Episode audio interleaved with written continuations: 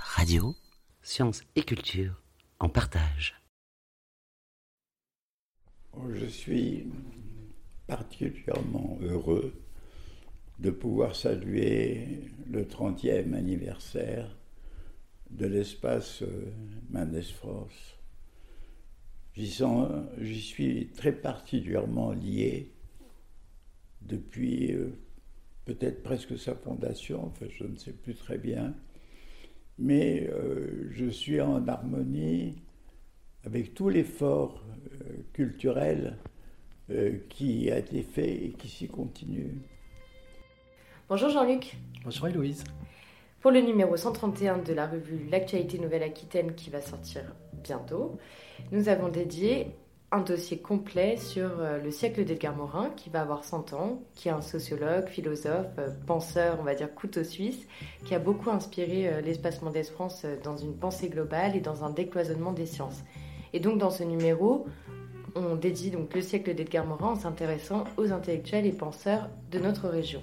Exactement. Il faut préciser par exemple qu'il y a un, texte d'Edgar sur les sept savoirs nécessaires à l'éducation du futur, qui est une sorte de, grille de lecture du, réel et, programme de travail.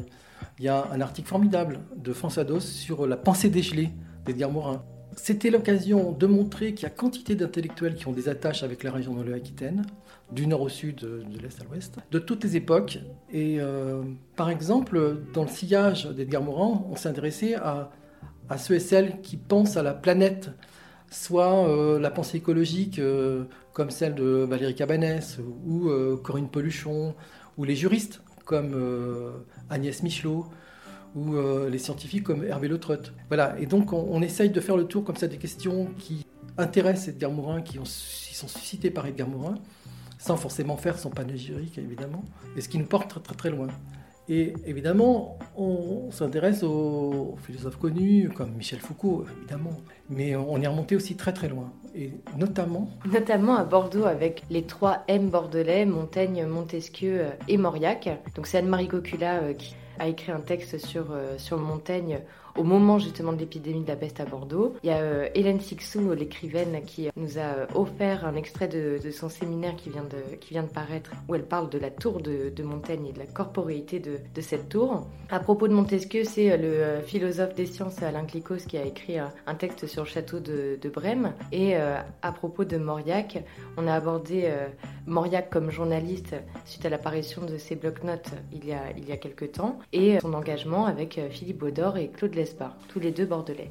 Il y a une quarantaine d'acteurs de, la pensée, on pourrait dire, dans, dans ce numéro-là, qui sont évoqués, avec, euh, pareil, au moins une trentaine d'intervenants. Mais il n'y a pas que ça, il y a aussi des sujets un peu inédits, surprenants, notamment en histoire. Oui, alors euh, pour ceux qui ont suivi euh, des épisodes d'Hologramme, euh, nous avons fait un dossier sur le chantier du Palais des Ducs d'Aquitaine avec l'archéologue Nicolas Proutot et son équipe de doctorants et, masters et en zooarchéologie, où on revient justement sur ce premier chantier, finalement sur ce, monument au cœur de Poitiers dont on méconnaît l'histoire. Et on est allé encore plus loin. Exactement, on est remonté jusque dans les grottes, c'est ça? Oui, exactement. En fait, il y a un débat actuel sur la notion de préhistoire Beaucoup d'historiens et de préhistoriens considèrent que la césure euh, entre histoire et préhistoire est plus valable. C'est pas l'invention de l'écriture qui, fait la, différence, parce que l'histoire humaine est bien plus longue et la peinture pariétale des, grottes de Lascaux et Chauvet, par exemple, le prouve. On remonte à 35 000 ans, donc c'est énorme. Et on, évoque ce, débat qui euh, est très très actuel avec un entretien avec Jean-Michel Geneste, qui a longtemps dirigé Lascaux, qui vient de sortir un livre énorme sur Chauvet, et puis euh, Philippe Broseau, qui a sorti déjà deux livres euh, qui parlent de, la préhistoire. Il attaque euh, ce, problème de fond en tant que philosophe, et il est en train de revisiter même, c'est ce qu'il nous annonce, ça sera le projet de son nouveau livre, la notion même de philosophie à sa racine, c'est-à-dire chez les Grecs.